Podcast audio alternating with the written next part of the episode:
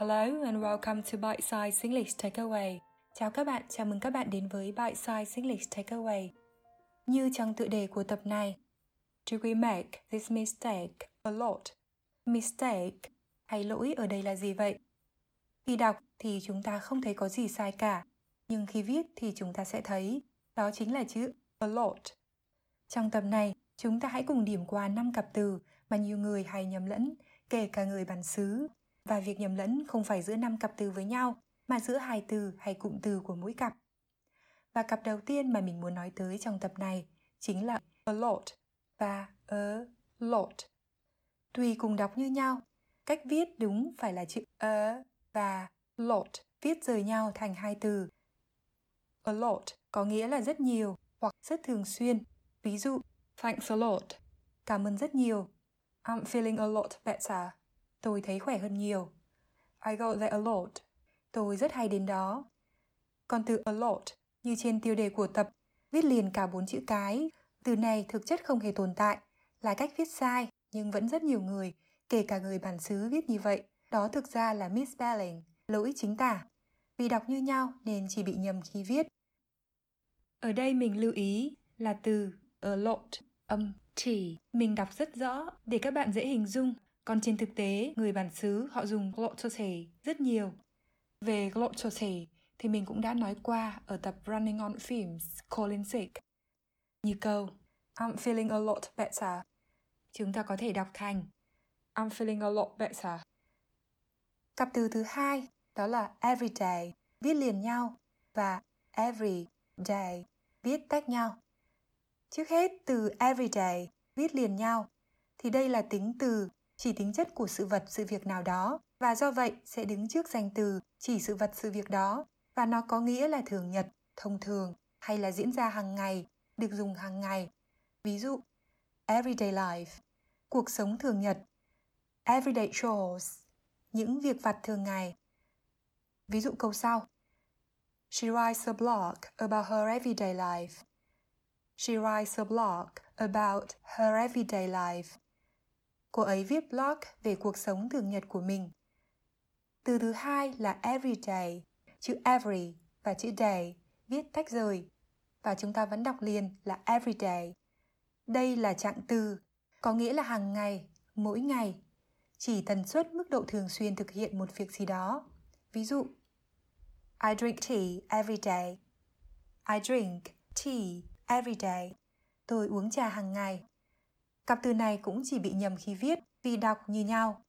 Như vậy các bạn nào mà hay bị nhầm lẫn giữa hai từ này thì lưu ý cách dùng là tính từ hay trạng từ để viết cho chính xác. Cặp từ thứ ba, a couple và a couple of. Cả hai cụm từ này cùng nghĩa và có nghĩa là một vài, một số, nhưng có một sự khác biệt nhỏ nhỏ trong cách dùng, hay nói đúng hơn là nguồn gốc và khi nào có thể dùng. A couple of hay đọc liền, nối âm, a couple of. Đây là cách dùng chính thức, formal, đúng cả trong văn nói và văn viết. Ví dụ, a couple of times, a couple of times. Một vài lần, a couple of books, a couple of books. Một vài cuốn sách, cùng nghĩa như a couple of, nhưng a couple không có of đi kèm là từ tiếng Anh trong North American là tiếng Anh Bắc Mỹ và là cách dùng không chính thức informal và người Anh thường không dùng cách này. Ví dụ, a couple days, một vài ngày, a couple things, một số thứ. Lưu ý là cách dùng a couple, không có of, không được khuyến khích dùng trong văn viết, đặc biệt là các trường hợp có đánh giá như làm bài kiểm tra thì có thể bị cho là sai. Cặp từ thứ tư, less và fewer, cả hai đều là dạng comparative, so sánh hơn, và có nghĩa là ít hơn. Giữa hai từ này, nhiều người có thói quen chỉ dùng less. Ví dụ, less sugar, ít đường hơn, less people, ít người hơn, vân vân. Trong khi nhiều trường hợp phải dùng fewer mới đúng. Ví dụ, less people là sai, fewer people là đúng. Lỗi này cũng là lỗi khá phổ biến với cả người bản xứ.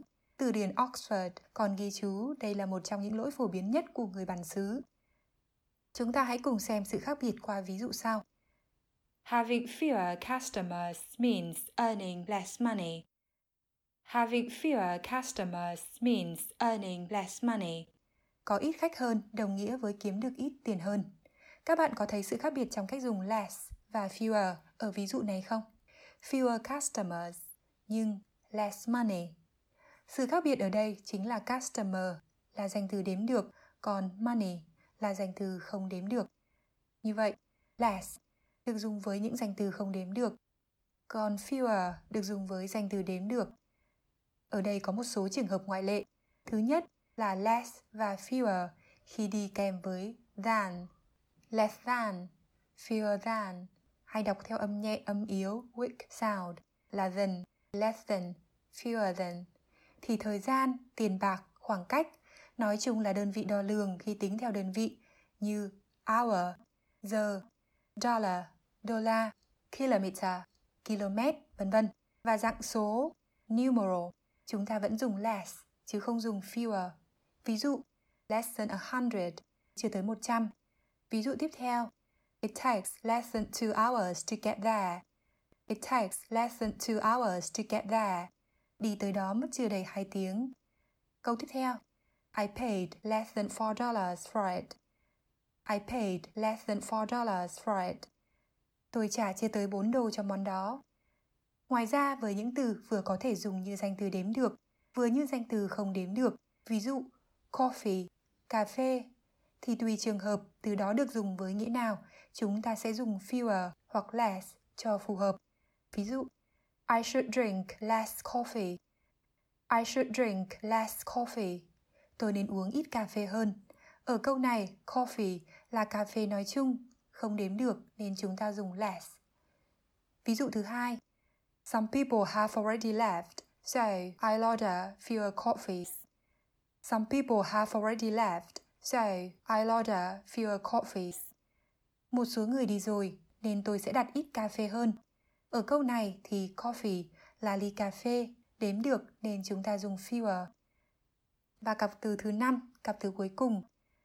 Sometimes và sometime. Sometimes có chữ s ở cuối. Đây là trạng từ hết sức phổ biến, có nghĩa là thi thoảng, thỉnh thoảng, đôi khi. Ví dụ, I think about her sometimes.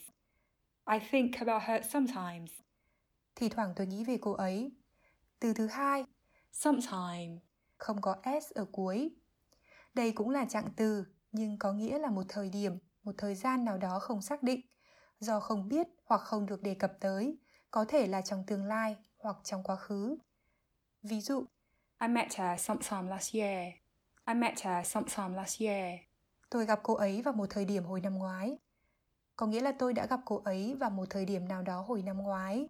Tôi không nhớ hoặc không muốn hay không cần nói tới thời điểm cụ thể. Và đó cũng là cặp từ cuối cùng mà mình muốn chia sẻ trong tập này. Nếu có cặp từ nào trong số 5 cặp từ nói trên từng khiến bạn bối rối hay dùng chưa đúng, hy vọng qua tập này các bạn sẽ không còn nhầm lẫn nữa. Các bạn có thể xem lại từ vựng trong blog của mình theo đường link trong phần giới thiệu của podcast hoặc theo đường link trong phần chi tiết details của tập. Cảm ơn các bạn đã lắng nghe. Hẹn gặp các bạn ở tập tiếp theo. Take care and until next time.